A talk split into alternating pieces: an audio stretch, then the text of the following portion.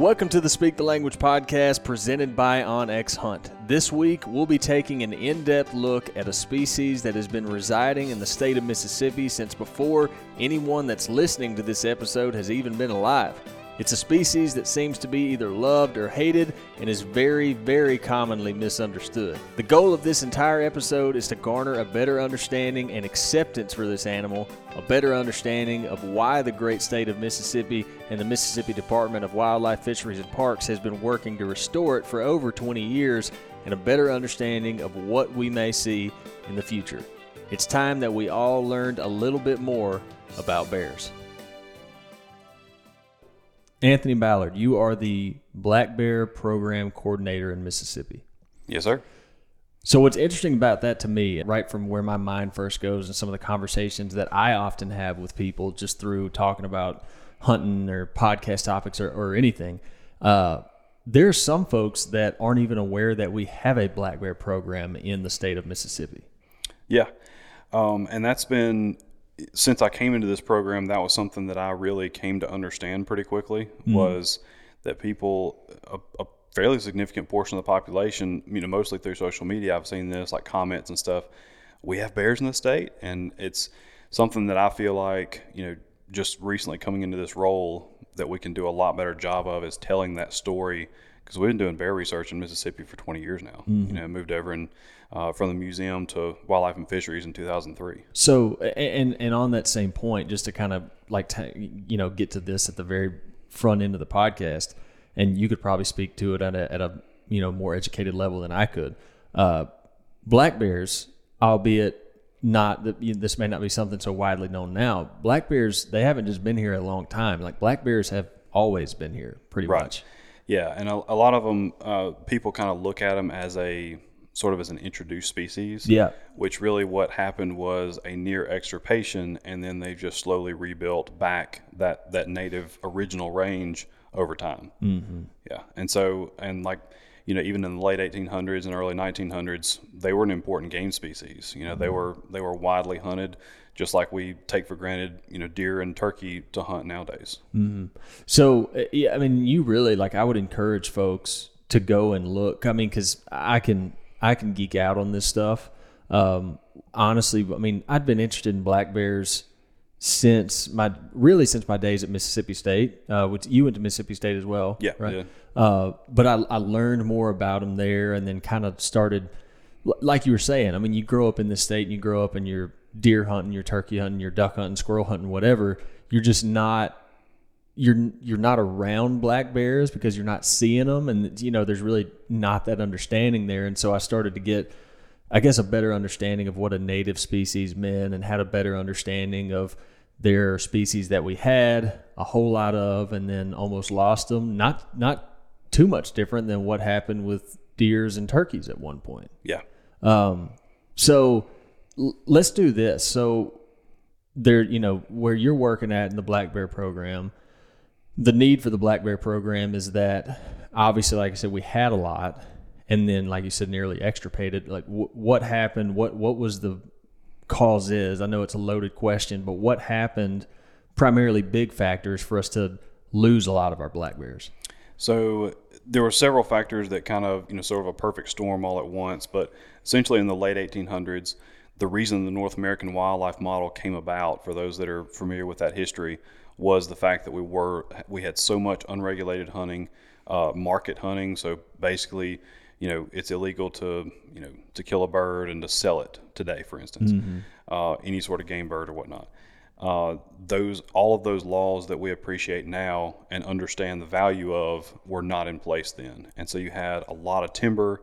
Uh, basically, you had a consumption that the resource could not keep up with, mm-hmm. and so you know the timeline has been different depending on which species it is but essentially what's happened is once that north american wildlife model came into play uh, once there were state and federal wildlife agencies to set those rules enforce the rules and to kind of build you know a management that we've seen the benefits of today all of those species really started to turn around and making a comeback and, mm. and really the only difference is the timeline and so you know deer and turkey um, rebounded pretty quick. Uh, there were some restocking efforts, obviously, that helped a lot.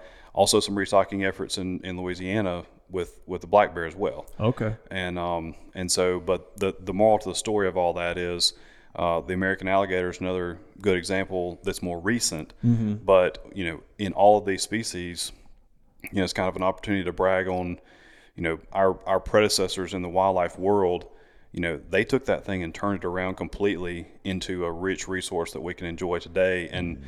to the point where a lot of people don't even know where that story once was. It was it was mighty grim, you know, around the turn of the century. Yeah, I mean, because I mean, think about it. Like now, I mean, the biggest thing that you hear, if anything, tied to whitetails on a negative is like CWD. But other than that, like no one's going, where are the deer? I mean, we have so, I mean, our deer population is pretty high. I mean, our turkey Yeah. population, you hear some, you know, there's several talks about turkey numbers not being what they, but to your point, like go back and look what happened to a point where like turkeys were almost gone. Right. And, and so, Yeah, and and and that's the, kind of the thing is like you know one of the things that I want to shift or I guess help shape and, and guide is you know back in the the time of our grandfather, for instance, um, you know deer when you saw a deer track or you saw evidence of a deer or turkey, that was something to get excited about, like a deer track. And and it was it was sort of a novelty thing. It's like, oh my gosh, we have a deer on our place, or we have you know whatever.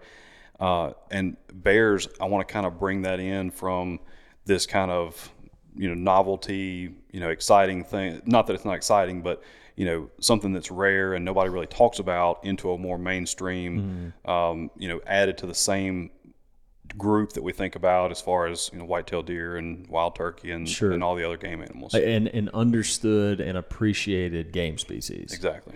Yeah, it's, so it's like to that point, uh, and and I've talked to you about this before. One of the one podcast that I'm a huge fan of is Bear Grease that Clay Yeah. Newcomb does. And he did a whole series on Holt Collier um, and Teddy Roosevelt, the bear hunt that happened right Yeah. here in the Delta. Very well done. I'll listen to that one. Yeah, it's it's. I would encourage anybody that's listening to this to go and listen to that series. But you hear him talking about well, not just that series, but also he did a series on the Mississippi River.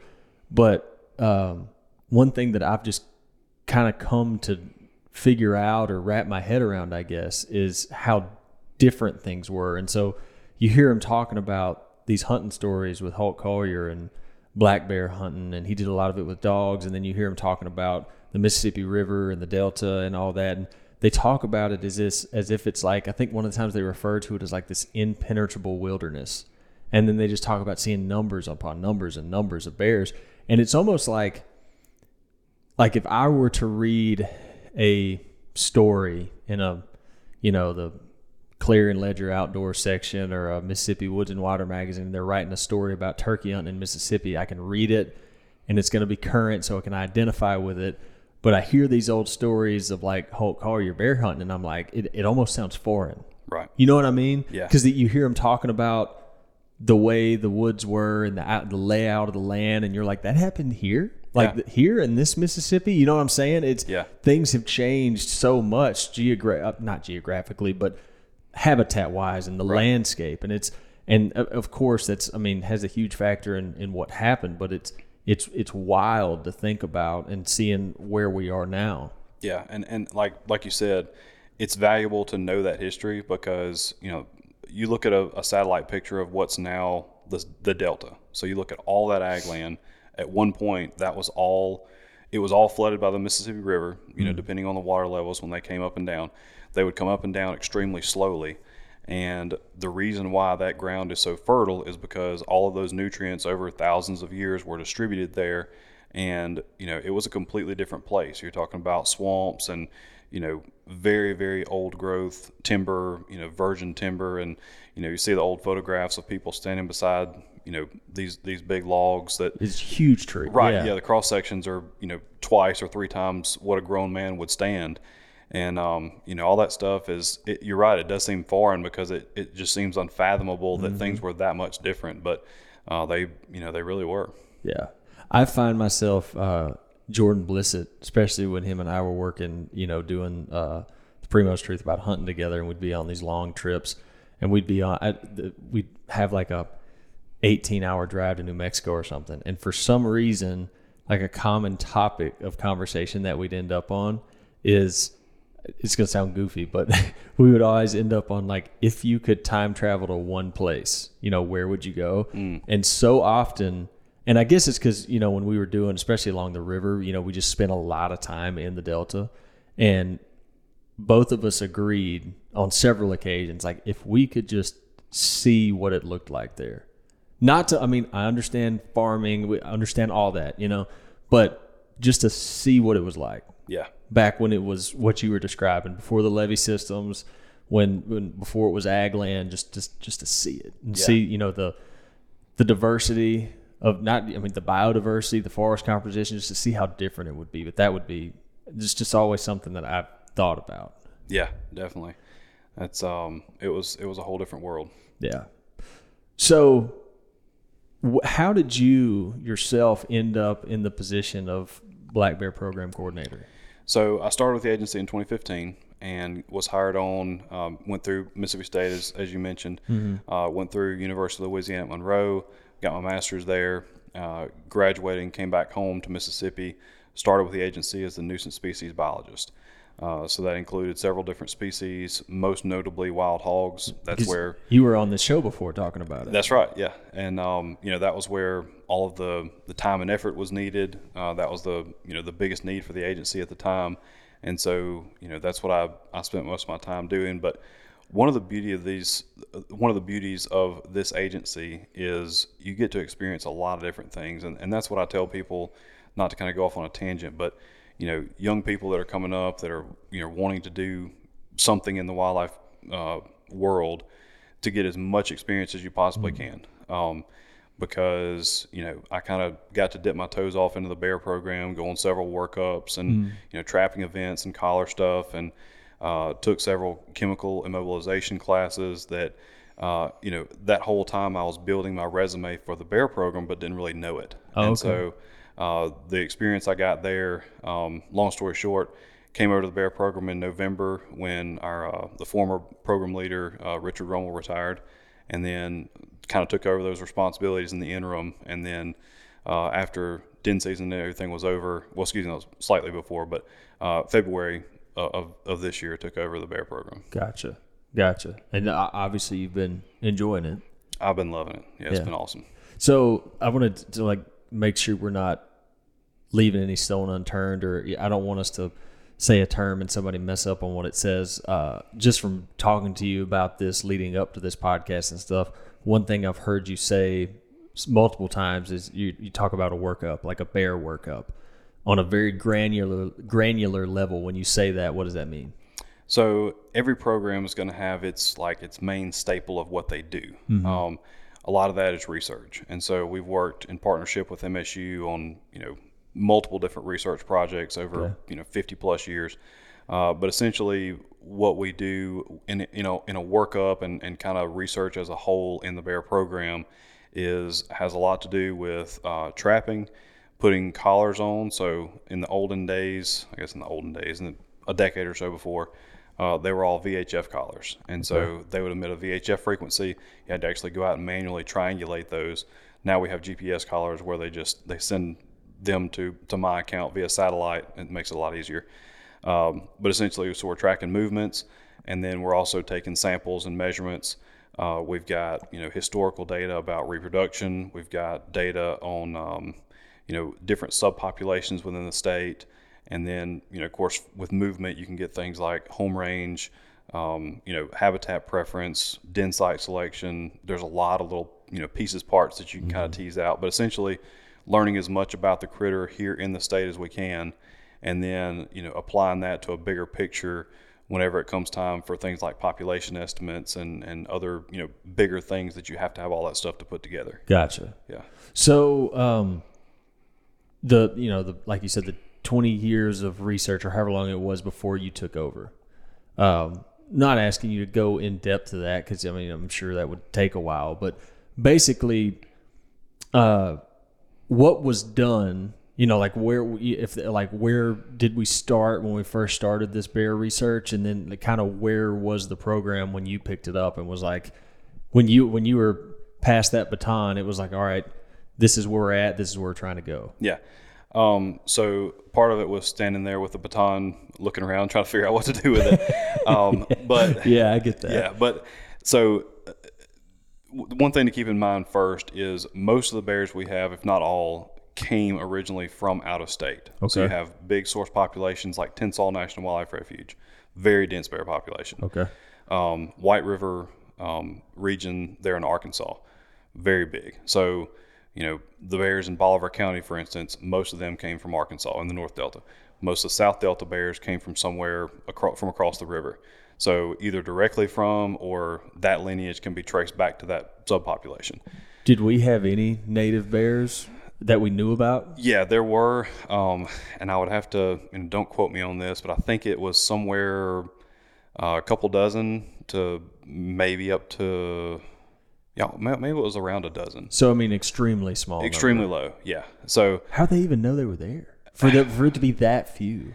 well, I mean, sightings for one. Yeah. Um, that would probably be what they would what, what they would most rely on, and then you know again, the, the good thing about the collars is, you know, you could you're looking at a battery life of you know two three years, and so if you get one collared, and then you can always go back and find it, particularly during deer season, uh, den season, you can you know have a collar on that bear for you know decades. Yeah. Um, you know, bear's life can, lifespan is generally somewhere between 20 and 30 years, and so you can get a lot of data off of just one collared bear. And so, you know, most of the research that that occurred was from those early um, immigration from out of state into our state that you know we had we were able to to you know find bears trap on those properties and really keep up with those populations. And then as they had cubs we could sort of you know monitor that as it moved. Uh, so what we're kind of transitioning into now is not that we didn't work in other places of the state but like the south delta warren issaquena county Steele Bayou area uh, those that was kind of the breadbasket of Sure. of the research then. Um, but then you know now what we're doing is trying to spread into other parts of the state uh, so we can get genetic samples. So like most of the bears we have in the southeast they came from that population in the mobile basin. Uh, they kind of came over from there and so you know figuring out where the bears had come from how many we might have there and then trying to take you know right now there's a multi-state project where there's genetic samples from mississippi louisiana alabama arkansas where we're going to take all that stuff and put it together and and together have a lot better idea of you know what the big picture is Gotcha. Gotcha. How, I mean, so I guess, you know, how did they go? And I, I'm kind of going back a little bit. Um, so, I mean, they knew they had maybe a dozen bears. And so, how did they land on the process of we're going to start doing some, you know, some trans translocation or whatever? That may be the wrong term. Is that the right term? telemetry No, like trapping and moving bears. oh um so i don't know that there were any bears moved into mississippi so the Okay. only the only stocking effort and that's actually a good thing to touch on because we we get accused of that all the time uh you know bringing bears in and panthers and whatever else Sure, yeah. but we don't get the credit for the restocking for deer and turkey A lot of people don't know that happened either. yeah they don't. Uh, yeah, you're right.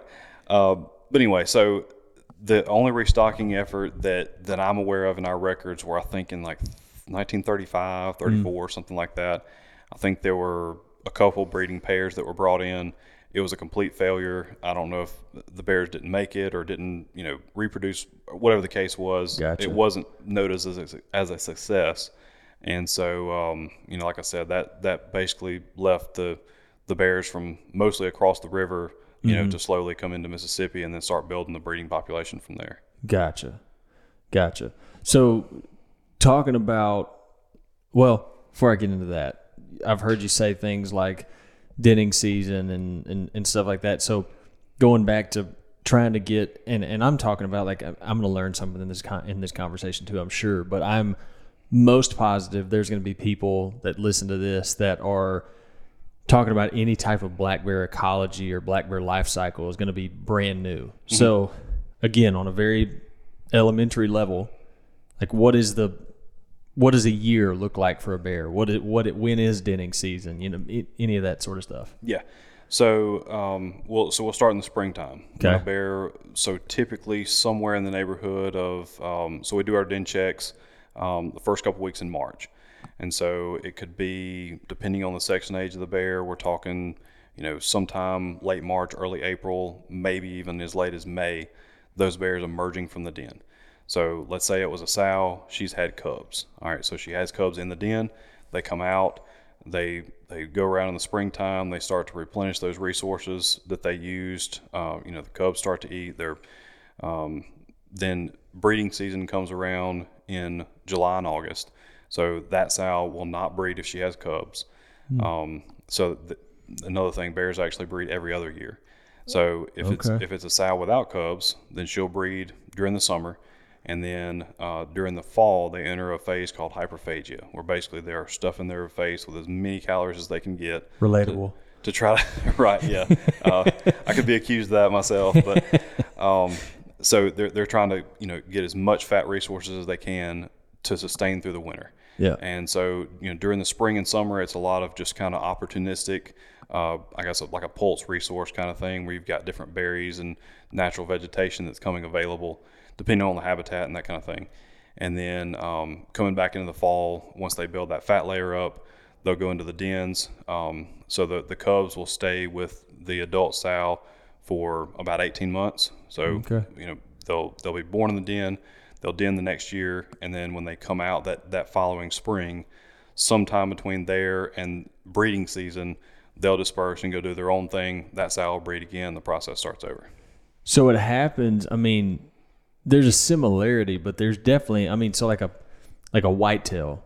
I mean, she. uh, but What? How about all right? So a so a sow. How old is she going to be before she can start having cubs? Yeah. So sexual maturity is going to be somewhere between three and five years. Really? Yeah. So Uh, so you're waiting three to five years for her to be old enough to have cubs, and then when she has cubs, it's going to be every other year. every other year, and you can expect on average two to three in a litter. Um, we've seen so we had one this past year um, that that a hunter just happened to stumble across. Mm-hmm. It was a uh, like it was a, a cartoon type den. It was a big hollowed out oak tree and a, a big kind of A shaped, you know, triangular shaped hole at the bottom, and she had the babies in there. Uh, there were four in that litter. Four. There have been five documented, just a handful of times in you know the 20 years that we've been keeping up with it. It's it's almost unheard of, but it does happen. Uh, but like I said, generally, you know, two to three cubs every other year. Yeah. And so every other year, and then not only like a, a doe, she has a fawn or two fawns. Normally, I mean, like they get six months old and she's going to kick them loose. And these cubs are staying with them 18 months. Right, and not only that, but a a, a fawn. I mean, a, a deer can do that at you know rarely as a fawn, but definitely as a year and a half old. Yeah. So you're talking about they're they're starting that reproductive path a lot sooner, and then you know they're they're repeating that every year as well. Yeah. And sometimes, eh, eh, yeah, that's wild. Sometimes they even make it with their mama six months. They just like turn them loose into the world and watch them go. Yeah. It's just so so that answers one question for me. Like because the, the a black bear population, simply by numbers, like or you know, like they can't rebound as quick as a deer can or Yeah. a turkey can because of the the breeding difference in timing. Yeah, and the dispersal is a little bit different too. Um, generally, the the so when you see a real out of place bear, so for instance, there was like a viral video of a bear that just like came up in the surf in Destin. It was it was Yeah, all, yeah, over, yeah. all over social media. I and saw of that. Yeah. When you see those kind of things, uh, there was one in um, Indianola this year that made big news. Um, there was another one in where was that? Vicksburg, that like ran through downtown Vicksburg. Yeah. A lot of times when you see a bear that's just completely out of place, it's like how the, in the world did a bear get here? Yeah. Most of the time, that's a young male. Okay. So he's going to be maybe the first or second summer out on his own. Uh, he's trying to find his way in the world, try not to get his behind whipped by bigger bears. And it's, you know, kind of the same similarity where, you know, a, a, a spike is going to walk out at three o'clock in the afternoon in the middle of a food plot in the broad daylight Yeah. they just don't really know better yet. You know, they're they're just now on their own. They don't have that adult female to say, "Hey, probably not a good idea," um, and you know, a lot gets shot as a- result. Sure. Um, but you know, it's kind of that same mentality where they're they're dispersing for the first time, trying to find their way in the world, and a lot of times they can disperse a long way before they finally kind of settle out and and start doing their thing. Yeah. Wonder what the Black Bear program coordinator in Florida was thinking when he saw that video of that one in Dust, Destin. Um, I'm trying to remember. No, that was a little bit after. We had a, a black bear workshop up in Wisconsin. Yeah. And um, actually met those guys. It's super cool dudes. But they have to deal. So you've got you've got Destin there, and then you've got uh, Orlando, and some of those big cities like that. They deal with a lot of nonsense from people and bears crossing Just like paths. conflicts and stuff. Yeah, I mean conflict, and you know, of course, the there's there's always politics around it and public relation things, and and I mean, you know, when you get into those really bigger cities like that, the the mentality around wildlife and stuff is can be wildly different from from other areas, and so they hats off to those guys. They do they they deal with a lot there in Florida. So that that brings me to another topic that I wanted to ask you about anyway. Um, I feel like with bears, often what you get is a I think I'd call it like a almost like a varmint mentality towards them. Uh, where it, sometimes I mean just had like passing conversation with folks, and I've even gotten like a why in the world are we even trying to repopulate these things? You know that that kind of thing. Do you, how often do you have to deal with that, or how do you address that? fairly often. Um, one thing's for sure, and, and one thing that I learned like very early on is there are very few people that have a neutral attitude toward bears. Everybody That's feels, true. Everybody feels very strongly Yeah. in some particular way. That's a good point. Um, but yeah, the varmint mentality, you know, it's it's one of those things. I, you know, even in a, a public forum like on social media and stuff, people say, "Why do we need bears? Why are we bringing in bears?" Um, and you know, basically two points that I always make. Number one, we're not bringing in bears. Number two, um, we don't we don't move bears at all. And I guess that would be three points. Uh, but number three, like we said before, they are a native game species. Um, or excuse me, a native a native wildlife species. We hope to be. We hope the the numbers allow them to become a game species again. Uh, but with all that being said, um, you know, just because they're they're starting to come back into public, you know, awareness, uh, kind of into the public conscience as as something that's actually a practical thing. Like I have to deal with this now because it's on my property. You know, it's it's not theoretical anymore when you get one on your game camera. Yeah. And so to try to make that transition to just those simple practical steps to avoid conflict and just to kind of, you know, cut some of that stuff off before it becomes an issue is I think kind of the next step that we're trying to move toward as far as like a, a public awareness and, and education type thing. Yeah, I think. I mean, I think you make a hundred percent. I agree with like the there's no neutral thoughts on bears because uh, I a hundred percent agree with that.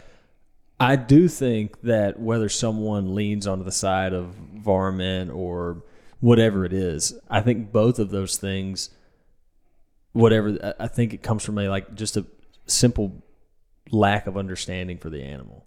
Yeah. You know what I mean? Yeah. Where it's like, because I, mean, I- have friends, um, especially guys that work at the home base at OnX in Montana, that black bears are n- nothing new. They're Right. You know they're plentiful around there throughout much of the West, and it's it's uh they're just used to it. Right. You know what I mean? Yeah, absolutely. Yeah, and it's it's one of those things. Um, and I mean, even to go, you know, something closer to home, like in the Smoky Mountains, for example. Yep, yep, yep. Tons of bears in the Smoky Mountains. Uh, you can't find anybody in the Smokies that doesn't handle their garbage correctly. I mean, I'm sure there's some, but it, it's a lot more rare. Sure. Um, you have a lot more bear-proof trash cans. You have a lot more thought in that realm because, you know, like I said, if you have a neighborhood dog that knocks over the trash can every night, you're going to make adjustments to to maybe stop that. So maybe taking your trash out the day of versus the night before. Um, just little small things like that where maybe you haven't had to deal, you know, maybe you haven't had to make those adjustments before, but like you said, in other parts of the country, it's it's just something that they do. Right. Um, well, I mean, imagine if we didn't have white-tailed deer, and then all of a sudden we did, and we didn't know how to handle them. People be like, "These things are eating in my garden. These things are running across the road." You know, I mean, you just they're just Yeah. these things that we don't think about because we've everyone that's essentially alive in the state right now has used to been ha- are very used to having white-tailed deer around, Right. so they just kind of know how to act. Yeah, they're Whereas- completely ubiquitous. That was actually the the uh, point, the example I was going to use. Oh. uh, was whitetail deer because they're completely ubiquitous. Everybody understands that if you have a garden that's got nice green, you know, nutritious growth, uh, you're going to have to protect it if you're in an area where you have deer, which is almost everywhere. Everywhere. Yeah. So, um, like I said, just to to kind of make that transition, you know, the, the old saying, you know, your body won't go where your mind hasn't already been. You know, to kind of put that in people's brains, and you know, to try to be proactive about it as possible, where it's not all of a sudden, holy smokes, there's a bear on on my in my yard or on my place. It's like, uh, kind of saw this coming. Need to make some adjustments, and and life goes on. Yeah, so, uh, and to, you touched on this a little bit, but I want to ask about it further. I seem like I, I feel like in the past, I'd say recent years, I can't put really a timestamp on it, but I feel like I've been seeing more pictures of bears, uh, more videos of bears, more people talking about bears. It seems to me like there's just it's like that there's more bears, so to speak. Like, and I, I don't know if that's actually the case or if there's just been increased awareness about them, so people are getting more pictures. Um, are there are there are you are you I guess seeing a population increase or you know what do you think the story is there? I don't think the population increase. Yes, there's a population increase. I don't think it's changed all that dramatically. I'll give you another example. So, when people say, "Where do I report a bear sighting?" we always direct them to the to the website. So, mdwfp.com. Okay. Go to the um, wildlife and hunting, navigate to the black bear program, and you'll see two buttons there. So on the top it says report a bear observation, and on the on the bottom, kind of below the, the bear picture there, uh, there's a link to actually click on a map where you can view all the sightings that have been reported. So um, all that, you know, we, we tell people to report. So on that, kind of a tab off to the side, it shows a, a yearly breakdown of how many reports have been filed in that year. So it was created in 2016. That was when it was first, you know, put together and, and went live. So every year preceding this one, uh, I did an average, an average somewhere between 50 and 60 observations Okay. this past year, 2023, and we're not all the way through it, just keep that in mind, there's been 199. Yikes. Um, does that mean that there's three times the bear out there? That's a 280 something percent increase. Yeah. Okay. Does that mean that there's that much of a jump in one year? Surely. Uh, obviously not. But I think that there's such a heightened awareness around bears. I think a lot of it, you know, not to take credit for all of it, certainly, but you know that's part of what our program has done is is put a lot of that you know information and awareness out there because you know that's where education starts is awareness. Uh, once people understand that we have bears, they're going to be something that we're all going to have to, you know, work around and be educated about. Yep. Uh, that's where that starts, and so that's what I've really been, you know, trying to push our agency toward is kind of establishing that baseline and say, okay, you've got bears. Now here's what we do with them. Here's how we handle them, and kind of go from there. Yeah. So definitely an increased um, awareness around that, and you know, like I said, I'm I'm hoping that these next few things that we have planned over the the, the next year and then even beyond that is gonna is gonna really even push that a lot further. Right. What do you do? You have any sort of other type of social media outlets other than just the Reporter Bear on the MDWFP site? Yeah, so on so we, we, we got the, the main website. That's still how we tell people to actually report a sighting, especially if it's somewhere where we don't normally see bears that often that we really want to capture that data. Gotcha. Um, but one of the things we did at the end of um, the spring of, of let's see, it would be spring of 2023, this past spring, Gotcha. um, we put out a bear week on social media. I saw and that. that was that was on Yeah. the main uh, wildlife and fisheries website. Yeah, that was the one where there was like a video of you up a tree with like a harness on. Yeah, yeah. Um, and that was that was on a den check, so we can talk about that too. But um, so that whole week we reached right over the, like it has a post reach was basically how many people were exposed to that content. Yeah. uh, was like right around six hundred thousand. Um, pretty big lick. I feel like we made a lot of you know like establishing that baseline of like, hey, we have bears, we have a bear program, we're doing research. You know, here's a few baseline type details, uh, a few few fun facts about bears, that kind of thing. And then um, at the end, at the very end of that week, we uh, I launched a, a Facebook group, and so it's not officially part of the Wildlife and Fisheries, you know, page at all.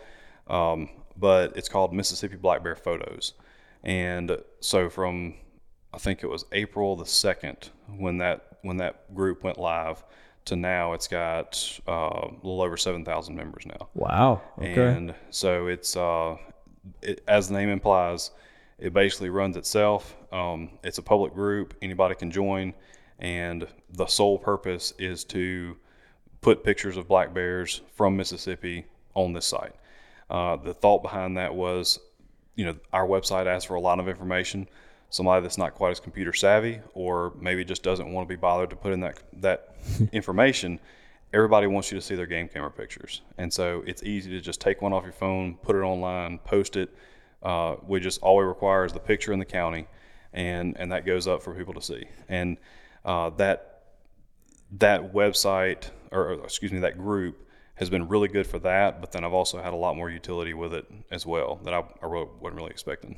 Yeah, utilities such as So at first it was just to, to kind of share pictures and raise awareness. and raise awareness Yeah. and then also sort of for me some of that stuff some of those pictures and, and sightings that, that our website wasn't catching possibly i could catch some of those as well Gotcha. sort of a tangential you know uh, you know supplementary type thing um, but then you know we went into this uh, trapping in southwest mississippi going into this summer. And you know in the south delta like i said we've got lots of contacts there. We've got tons of people that have worked with this agency for years now um, that are you know all we have to do is pick up the phone and say hey we'd like to trap a bear Sure. they say come on i'll tell you where they are and we put the traps out it's no problem Well, I mean, from an uneducated standpoint, right? Like I've always known that region.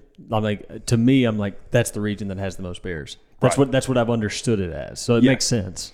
Well, and, and like I said, that's also where we've done the most research and where, you know, a lot of those people are, are most familiar about where bears frequent. And, and it's just, it's a lot, it's very easy to do research in that area, uh, mostly because of the contacts we have. Well, then, you know, going into this southwest region, uh, Wilkinson County, Claiborne, Copiah, um, you know, even into, let's say, Adams, what was the other one? Franklin County. Those down in there, we started to kind of grow that and put some collars out where we haven't had them out nearly as much and, and don't know as much about that those those bears because it's a different type of habitat. You know, they there may be a completely different pattern that they have, and so um, you know to, to kind of expand that research. Well, we don't have the contacts down there that we do in the Delta because we haven't done research there as long. Gotcha. And so where the social media came in was, you know, you've got a guy that maybe posts a picture and says, you know, last night Wilkinson County, right by a corn feeder, and then you know you message the guy and he says, yeah, this bear's been showing up every day this week, and then all it takes is like, hey, would you mind if we come down and, and do some trapping? Sure. And then you know the next couple of days we've got a trap down there, we've got a bear collared, so it's um that was one thing one of the utilities that I didn't expect to get out of the site. Sure. But now that it's like, and that was kind of in its infancy. You know, that was like early in midsummer, where you're talking, you know, two or three, well, yeah, two or three thousand people. Now there's three times that many, and and you're really, you know, you really got a lot of like a big base to work from that's growing by the day. Yeah. So this, I mean, so this Mississippi black bear photos is relatively new. It's And very it's, new, And it's, so. I mean, you're really just scratching the surface of what you could get out of this. Exactly. That's Yeah. cool. Um, and so another thing that kind of uh, it kind of happened organically, but Mm. you know, people are obviously there to see black bears. They're at least interested in black bears passively. Mm-hmm. And so one thing that I started to incorporate was the research that we were doing in this area because we were putting this stuff out. Hey, if you see black bears, let us know. If you're in these counties, if you're in these areas, give us a call, email us, whatever. Well, what I wanted to do was like keep those people engaged and say, hey, we're having some success here. We've got this bear collared in Wilkinson County now. This is number M34 or whatever. Um, and and as that started to build, it you know kind of snowballed to where every capture I would have, I would put it out there. And then what happened is, you know, not long after that, those bears started showing back up again on the website. And so now there's not a single bear that we've caught and collared out of 21 bears that hasn't shown back up on Mississippi black bear photos again That's on cool. either on the same property or on a different one. That's cool. And so it's like I said, it, it, it started as, as a pretty simple idea, and it's the utility of it and, and the benefits of it have kind of grown as the group has grown. I think that's. I mean, that's. I mean, for. I mean, just on a like a the functionality for you, it's cool, but it's also cool because again, it's like a. I thought that before you and I had ever started talking about this. It's like I've just, without a doubt, seen an increased awareness about black bears. So it means you're doing something right, and I mean, because it's like you can't talking about you know what we were talking about earlier about the different attitudes toward bears and a lot of it comes from just a lack of understanding of that species well you can't you, I mean to to appreciate something you have to understand it first Right. and so you're you're steadily growing the amount of awareness and the amount of education about these animals it's I mean it's definitely going in the right track Yeah, and I think there's there's also value because you know you can find any information you want to on the internet, accurate or otherwise. And so Mm. Yeah, in true. in a group like this, I feel like that you know a lot of people know who I am, a lot of which have worked directly with me, Mm-hmm. and they know that they're going to get good, accurate information on this site. And so it's it's you know outside of, of a group like this, we're just screaming into screaming into the internet. But then in this group, it's like you know if, if something goes out with with me in a uniform or something goes out, um, you know some kind of article, I have to approve it. And so you know when it goes on that site, I pay very close attention to make sure that there's good information going out, and it's not something that's going to be, uh, you know, too subjective or anything like that. And uh, I think that's a good, like, it's going to serve as a good resource to people like that too. So talk, talk me through. I mean, you, you've mentioned about like you, find these bears, or you know, through whatever avenue it goes about. And you mentioned trapping a lot. Like, walk me through. What one I'm asking this selfishly because I'm eager to go on one of these, which we we tried to do several times this summer and just Yeah. never never worked out. But like like You are a hard man to catch up with, I'm dude, it was just that. like well, part of it's like I, I'm gonna blame some of it on my job, and I'm gonna blame the other part of it on my wife. Like she kept me she kept me running around all over the place this summer, but um, talk me through the trapping. Like, talk me through like how you get these bears to where you're in a position to collar them. Talk to me about like how how are you getting the collar? Like, explain it, you know, from the from the ground up. Yeah, um, and and that's been kind of an evolution too for me because you know the, the original kind of formula was we put out usually day old donuts. They're they're easy to get. Uh, the bakeries, if they don't you know cook, if they don't uh, sell them all that day, they throw them away. So you can get them by like the garbage bag loads um, for free. And so a lot of the, the ones in the South Delta there, you know, we'll call them like, are these for the bears? Yep. And we'll go load them up and go use them. Um, so, you know, it's been all with culvert traps. So essentially a culvert trap, giant mouse trap, big steel uh, or, or aluminum tube. And there's a, a gate on a guillotine door on one side that drops and, and you know traps the bear. Gotcha. So the bear has to actually go in, step on a panel, pull on a lever, some type of trigger that's going to activate that door to drop. So, like I said, essentially a giant mousetrap. And those have caught a lot of bears. All right, and I'm not taking anything away from them. But what I started to see pretty, you know, pretty quick um, into this thing was some trap aversion. So we would we use you know cell cameras to monitor those. Sure. And it was pretty often that we were getting bears that would go up to these traps, sniff around, and decide, nah, no thanks, and they'd go their own way. You think they're getting wise to it? Well, I don't know. Um, I think it, it probably has to do with you know some some trap shyness that comes with just age and experience. Gotcha. Um, and also we also saw kind of a different preference in bait as well. You know, like I had bears uh, early on in the summer. You know, you put out a, a big thing of donuts that's got peanut butter and syrup dripping off of it, and they'd walk right past it to go to a corn feeder that, that was you know 10, 15 yards away perfectly you know good bait there and they're they're passing it up to go to something else. And so that kind of started me down the path of making some changes to try to tweak these things to make them the more the most effective as possible. Gotcha. uh, one of the other big things is heat. You know obviously in the summer we had that spell that was like 100 plus degrees for Stupid several hot, weeks. It was ridiculous hot. Yeah. and you know, when you put a bear under anesthesia, any mammal, they lose a, a lot of ability to control their body temperature. Typically, it goes hot. Okay. And so, if you've got a bear, uh, a, a mammal that has a black fur coat on in the summertime, it is extremely hard to keep that bear cool if you're working it up in the daytime. Dude, they had to be miserable this summer. It was, yeah. So most of our workups were actually at night. Okay. But one thing that I wanted to do to to kind of control all these different factors. Mm-hmm. So I mentioned I came from the the pig program. We've been running automated pig traps that you can drop remotely from your phone Yeah, for, yeah. for years now. Yeah. Okay. Uh, and the first time we actually did that was in 2019 on the levee. Whenever the flood was up, we had several bears. I think we ended up catching like three bears in four days. But what we did was we set that camera up and we're able to, and that was the, the duct tapes and zip ties version, but we were able to retrofit that trap where we could drop it remotely. And so uh, that was kind of the first step was to integrate the camera system into it. Excuse me. And then after that, it was like, okay, well this this big steel box is, you know, it get pretty warm in the in the daytime. Yeah. Yeah. Uh, and if you have a manual trap, you can't control when it goes off. And so what what that kind of led me into was uh, building what's called a Cambrian trap. And so instead of a tubular trap, you have one that's much larger, it's longer, it's wider, uh, and it's all the walls are expanded metal. And so it's basically like a big box instead of a tube. Right. And so it's more open, so it's less confining. Obviously, the airflow is 100% through the, the expanded metal there. And then when you integrate the camera in with it, you've got a system there that it, you can completely control.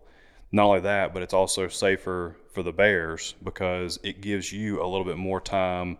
Uh, you know, as long as they're in the shade and you know an area that you might not could could drop Yeah. with a, a regular trap, now you can with this one. And so it brought it, it brought a whole new world of controllability once I put those two things together and started trapping. So you're not having to, you know, like drop the gate and be like, we got to get there right now, just because the the trap's a little bit more conducive for what you're trying to do. gives you a little bit more flexibility. Yeah, you could you can completely pick your shots, and so so we're we're trying to select for you know in, in Southwest Mississippi, we're basically looking for anything that would go into a trap, but of those bears, all that bear's got to do is come in is step four feet into that trap, and I can catch it. Uh, another thing that it allows you to do is, like for instance, we had a sow and a cub that, that was coming into the trap. I could wait until that cub completely came inside the trap so that I didn't drop it on him. Because on a regular trap, if that sow triggers the go- the door, it could possibly drop on that cub that's on his way into the trap with Yeah. mama. And um, so, you know, that was another thing. There was a, a sow and cub.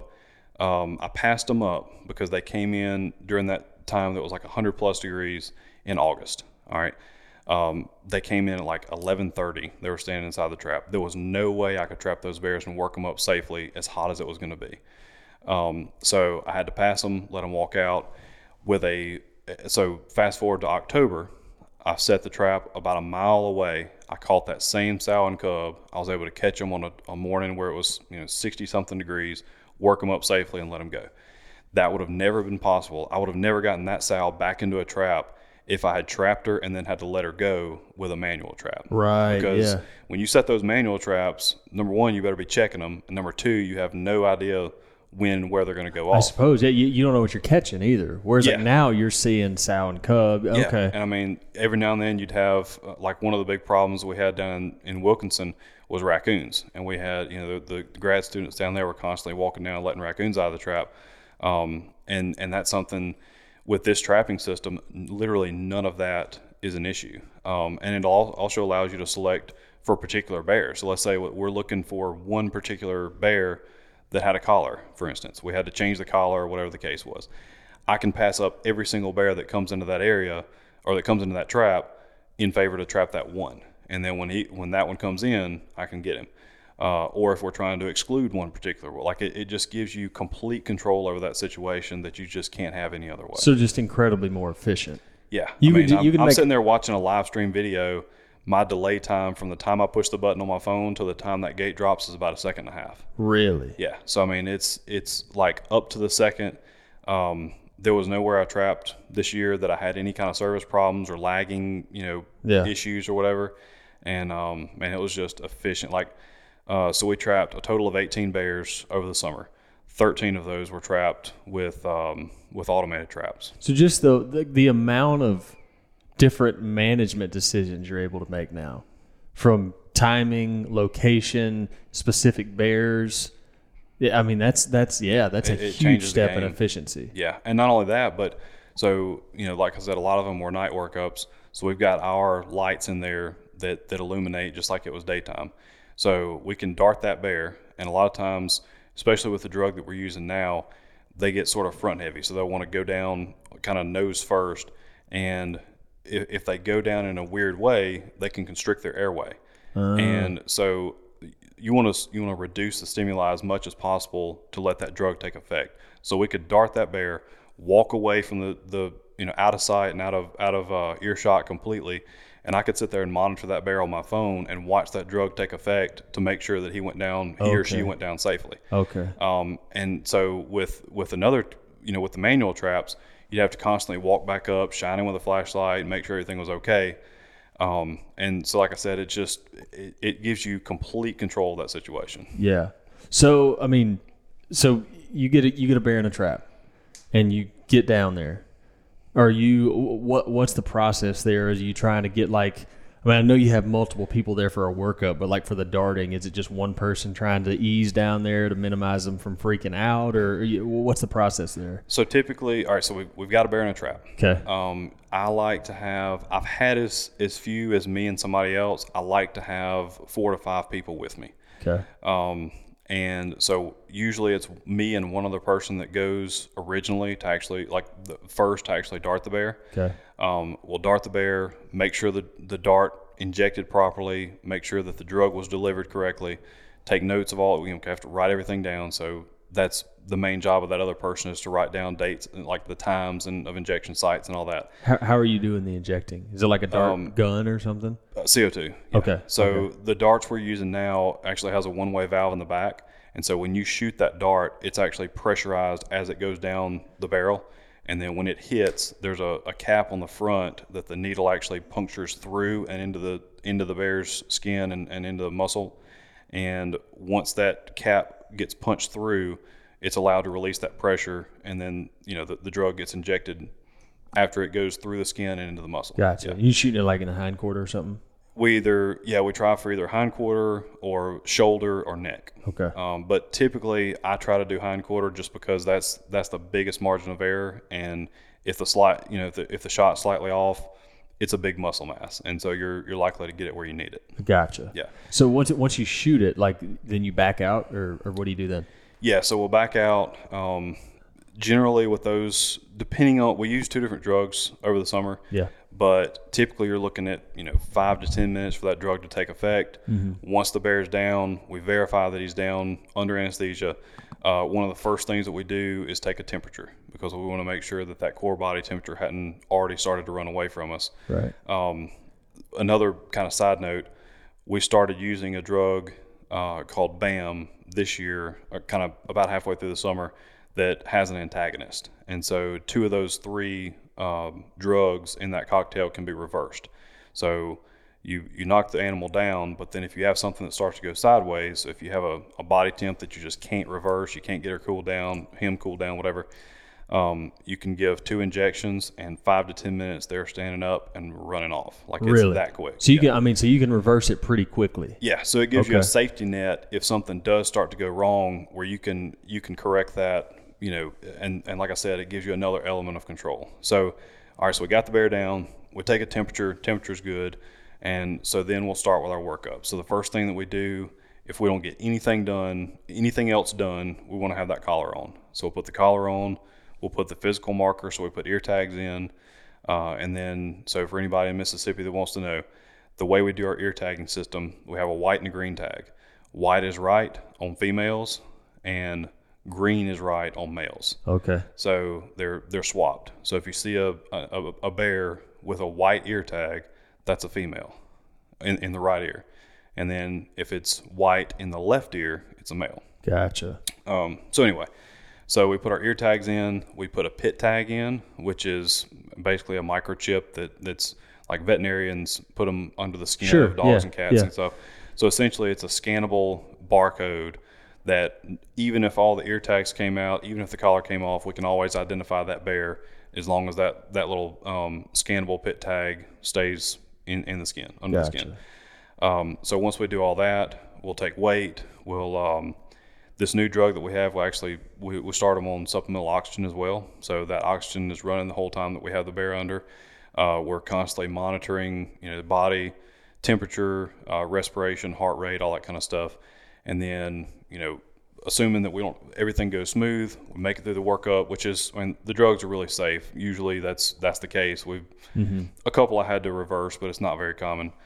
And then you know we have all that stuff that's done. We have all of our data. We take body measurements. So we'll take genetic samples, which is usually a, a sample of hair. We'll take blood a lot of times for tests for tests for different diseases, and then um, we'll also sometimes, depending on if we if we're able to or not, um, and if we have enough time, we'll actually take a tooth sample too. What's And that? so- How do you take a tooth sample? Uh, so it's the maxillary premolar, Okay. and it's a, a pretty small tooth. It's it's technically surgery, but it's you know of all the teeth, it's it's the most minimally minimally invasive. Oh, so you're actually like taking it. We tooth. extract the tooth. yeah. Okay, Uh, okay. And so what we do is those go off to a lab.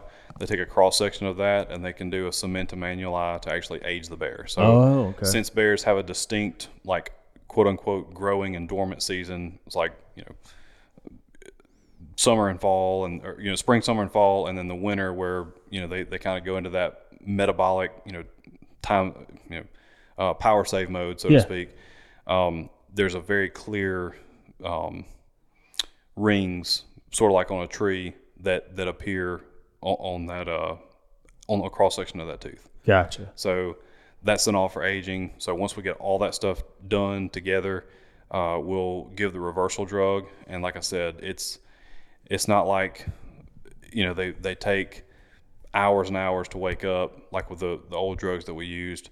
When you give that that injection, you know we'll give two intramuscular injections, and like they they stand up and they run off like it's that fast. Yeah. So it's pretty cool to see them come out of it. So like on like a like a standard workup, like nothing, like everything goes to plan. From the moment you dart the bear and walk off to the moment the bear runs off, how how long of time period? Um, so we'll start like we, we you know record timestamps on on each little milestone that we do. Yeah. And from the time the dart hits the bear to the time that he actually runs off, typically is going to be right around an hour. The actual workup takes. Uh, it was actually really consistent this year. Uh, I look back on some of my data sheets. We were hitting between 40 and 45 minutes on a workup almost every single one, and um, so you know, and and that kind of goes toward like number one, the quality of help that I had, but number two, you know, you kind of get in a groove and, and you're just going from one to the next. And, you know, there were some guys that, that went with me on every workup and I didn't even have to say anything. They were, they were getting me the next tool that I needed, writing down the next piece of data and whatever. And that really makes everything flow really smoothly. like You- so it's like I mean, at that point, you're like a NASCAR pit crew. I mean, y'all just kind of going and everyone knows what they're supposed to do, and then up and the bear's back out. Yeah, and that was one thing I tried to do uh, that I'm so glad I started doing on the front end when I started doing these workups because, you know, being on a workup and being the guy that everybody's looking at on that workup, like being the leader of it, are two completely different things. I can imagine. But one thing that I did that I started doing, you know, at the very beginning was, you know, before we go in to do anything with the bear, we set everybody down and everybody gets their job. So you're the guy that's taking all the data. You're going to be the ones that grab the, the weigh poles to assemble them to get a weight. Y'all are going to be taking temperature, respiration, pulse. And when, when, when we get up to that bear, everybody knows what they do and they immediately start doing it. If you don't have a job, then you know you don't have a job. If you do, you know what it is. And that helped everything, you know, even if it was somebody that didn't necessarily go on a lot of them, everybody knew what they were supposed to do when Yeah. they got there. Yeah, that- nobody's that standing around going, "What am I? What am I supposed to do?" Yeah, exactly. It was like we got there and everybody got to work. Gotcha. Yeah, that's cool, man. So I mean, you're into. I mean, you're talking about. I mean, that was during the summer.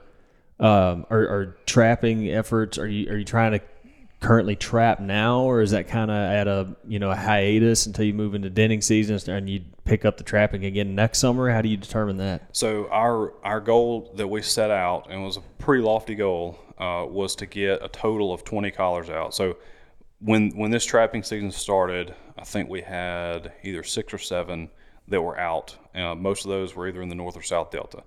So we started trapping in southwest, and like I said, over the the course of the summer, we were able to get all of those collars out. and so now we have.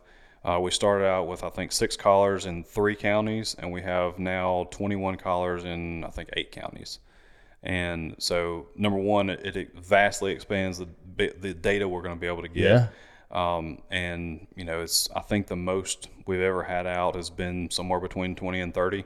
Uh, and I've so we've got all those collars out. So as far as the trapping and collaring, that stuff's done.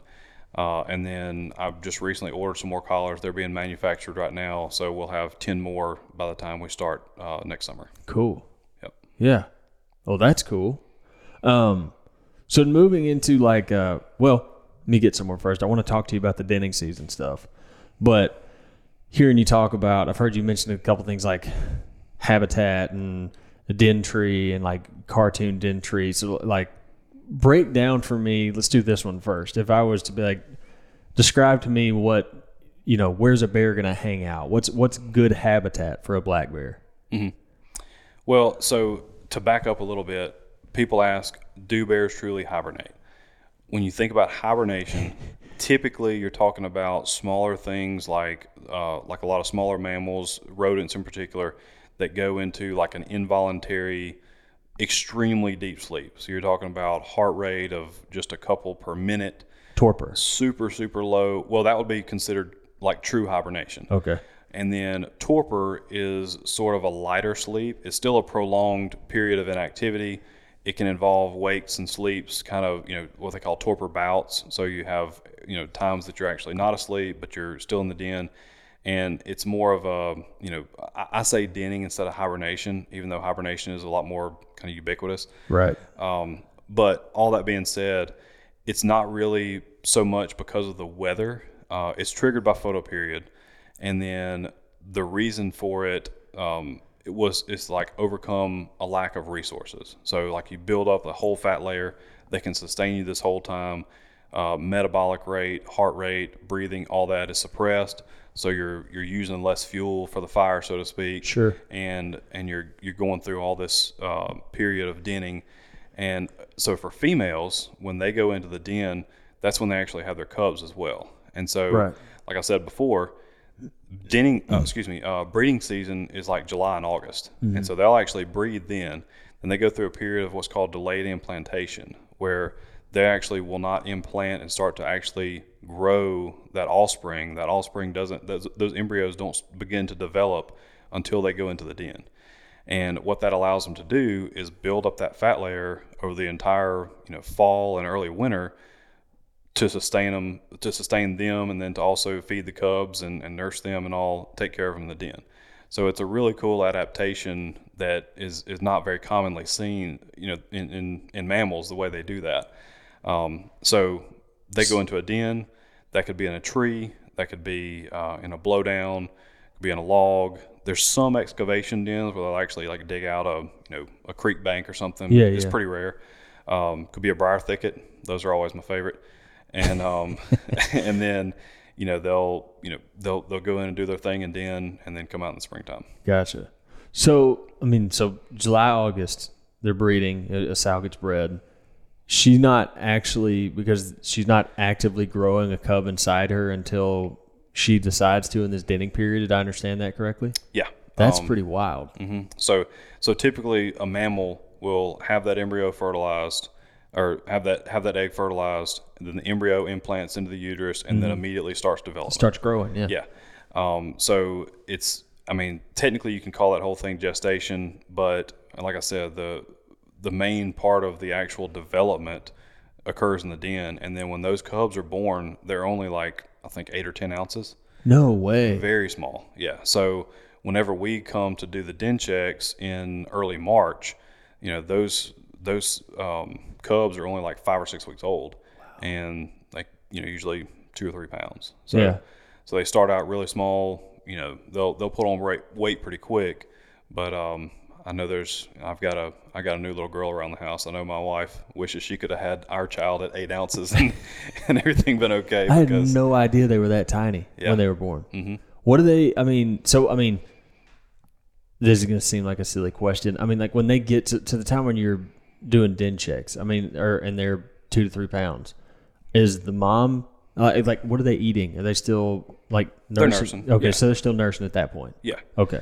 Yeah, and they'll uh, they'll nurse all the way through, you know, while they're in their den, and then um, I can't remember right offhand the exact time period that they're weaned, but it's you know shortly after they come out of the den, and then they'll start kind of foraging along with her, you know, and, and, and putting on weight as, as all that goes. Gotcha.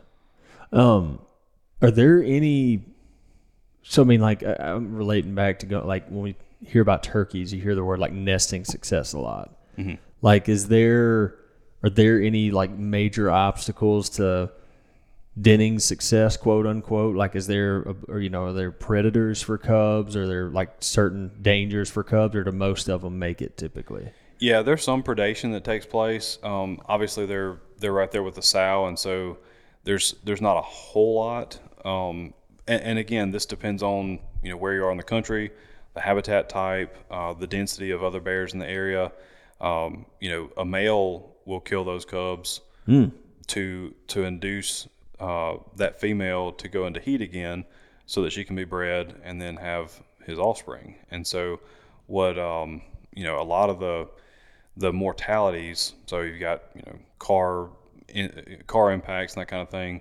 You've got um, you know accidents, drownings, falling. You know, a lot of bears den in, in trees. The the one you were talking about was 60 feet up. Yeah, yeah, yeah. And so, you know, you could possibly fall out of a tree. There's there's a lot of accident type things that happen, uh, and then you know there's there's some abandoned issues every now and then, but um, you know, like I said, yeah, it's it's there can definitely be different types of mortalities, and that's going to vary depending on you know that population, the habitat, and and just sort of what the situation is. Gotcha.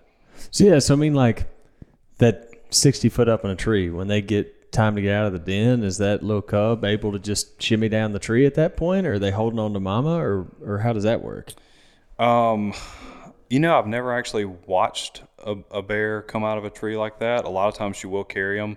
Uh, even so, we've got we've got records of um, of a sow swimming the Mississippi River with cubs, and so I, you know they were they were on her back, and she swam all the way across. So yeah, she she takes good care of them. Um, Yeah. you know during that time, and so if they're not able to, but uh, you know during the den checks, you know we'll actually hold the cubs and take measurements on them, and the claws are like Velcro. I mean, you have to you have to peel them off one at a time off of your shirt.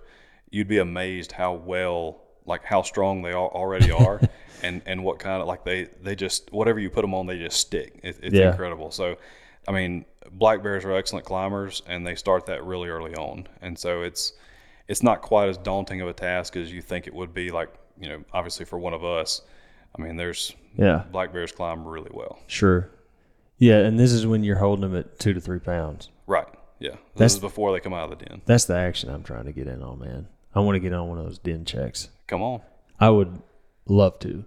Yeah. That'd we'd be love to have super you. cool. Well, I'd say, I mean, I wanted to do the thing last summer too, but I mean, that's that's my own fault. It's whose fault that yeah. is. yeah, I mean, when you're when you're as famous and, and as I- important as, your, as yourself, you know, it's just hard to schedule stuff. I'm important to my dogs and my wife. Other than that, it's all just. It's, No, uh, that's good enough. That's all we can ever hope for. um, habitat. So in the talking about, I, want to be for sure to touch on this because again, I feel like there's me included. Like as far as like what does a black bear need to survive? Um, We were talking about how many black bears there were, you know, back before the levee system and the ag fields, and so I mean, what is in in today's Mississippi? Where where what does a black bear need to thrive? Corn feeders. Corn feeders. Okay. Problem solved. Crap. Um, and there are plenty to go around, so that's good. That's a Um, fact. No, but typically black bears are omnivores, so they can make use of a lot of different types of uh, food items.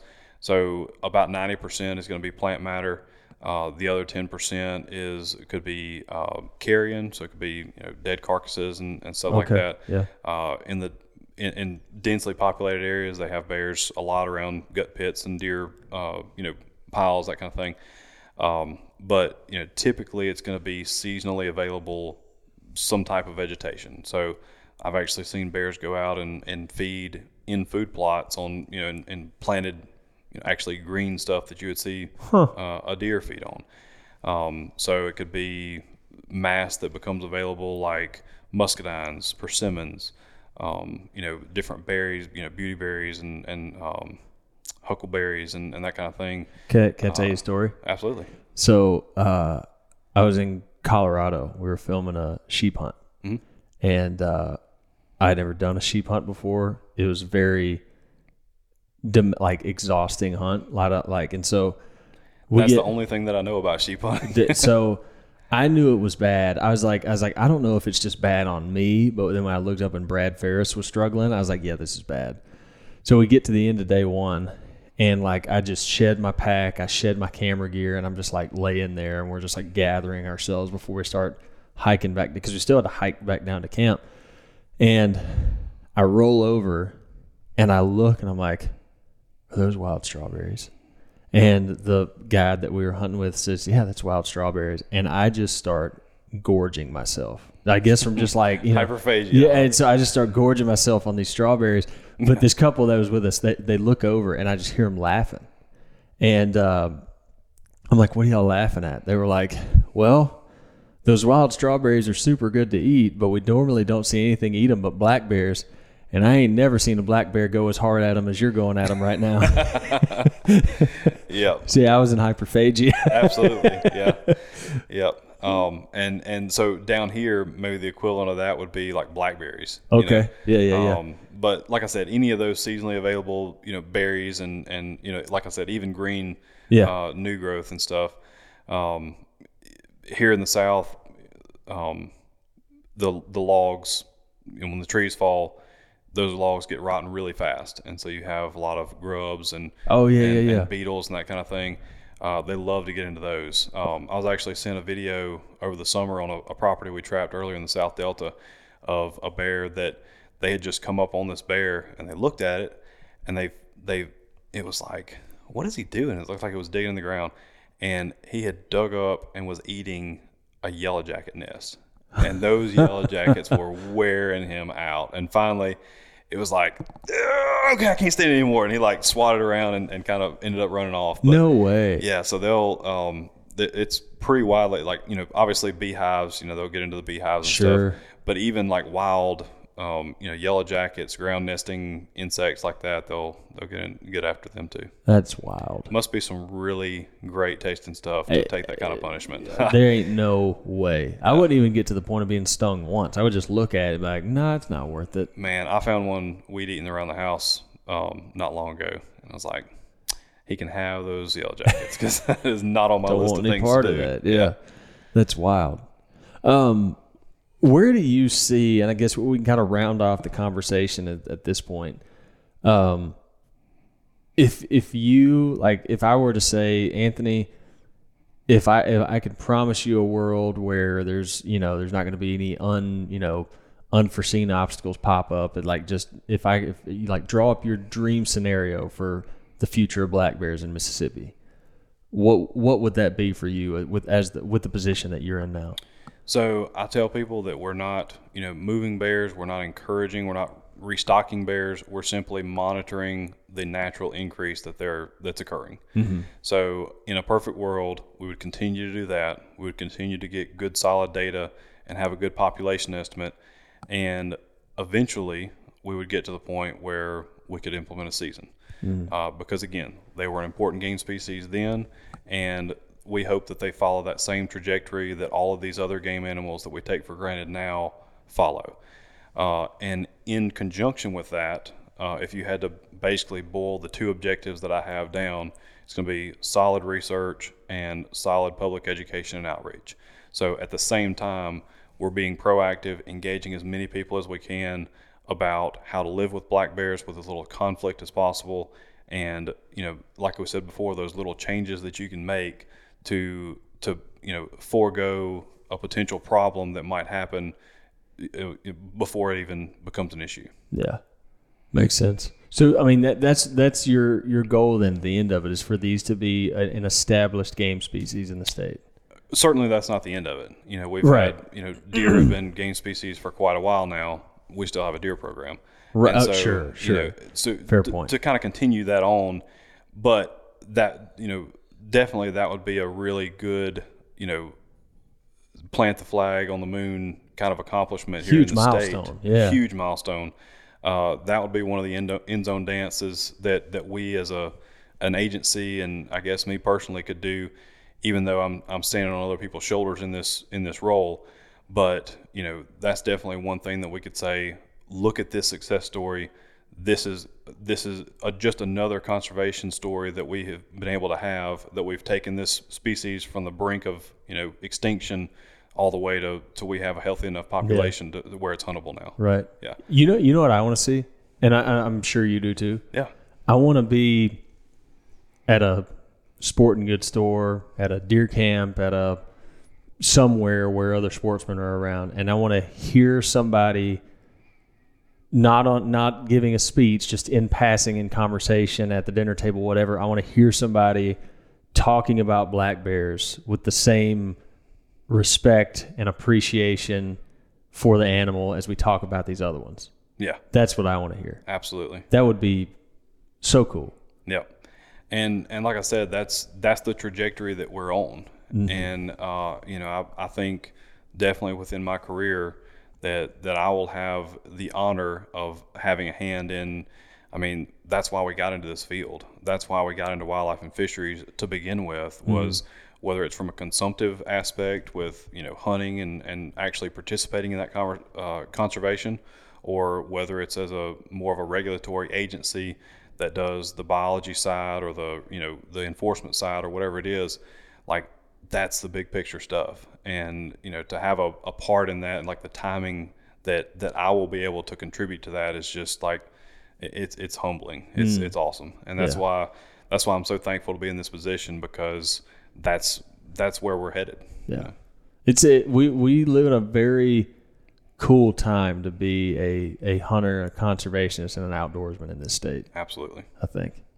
Um, where can just to double down on it? You've mentioned some of these already, but where can everyone find what you're doing, top to bottom? Yeah. So mdwfp.com is the main agency's website.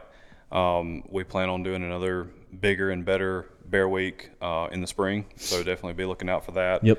Probably going to be sometime end of August. Uh, excuse me, uh, end of March, first of uh, April, Okay. and then you know the Mississippi black bear photos. That's uh, again any any type of trapping activity that we've done, and then you know that'll continue. Anything that's shared about Bear Week, it'll go on that group too. And so to keep up with you know uh, happenings around the state, bears that are collared, people are seeing bears, uh, the research that we're doing, all that stuff is posted on on that on that group. Gotcha. Um, and when when all this goes up, we'll share all those sites and you know different platforms on the uh, on the pages and everything. But yeah, um, cool stuff, man. I, I really enjoyed the conversation. Yeah, always a pleasure. We'll have to, Lord willing, we can get together and I can get in on one of these den checks. That's, I want to do one of the workups too, but the den checks are going to be what's coming up next. I want to get in on one of those. Yeah, well, so the the den checks actually involve a workup too because we sedate that sow. Okay. and so it'll it's a lot less about her because we've already you know unless we have to adjust a collar or something we've already got the data You already know where she's at. Yeah. yes it's mo- it's mostly about the cubs but it, it does involve kind of a workup and working up the, the, the cubs as well so it's uh, Gotcha. you'll get a little taste of everything on those Definitely. Cool, man. Well, I, I, I look forward to it. yeah Cool. enjoyed having uh, enjoyed you having enjoyed you having me There it is. there it is. man I almost got through the whole thing without messing up but here we are Oh, guys, I hope you enjoyed the conversation as much as I did. I would thoroughly encourage you um, to look up some of these resources that he's pointed out. Uh, I would encourage you as well. Um, if you haven't, if you want to, I think if someone, like, if, if you want to garner an appreciation and a, and a better understanding for bears that you didn't know you could have, uh, go listen to those podcasts that Clay did on Holt Collier. Um, go listen to the ones he did on the Mississippi River. Uh, keep up with the work that Anthony's doing. And as always, if you have any questions, feel free to reach out. You can hit up the Primos page or my personal page. And uh, yeah, we're going to get out of here. As always, thank you for listening to the Speak the Language podcast.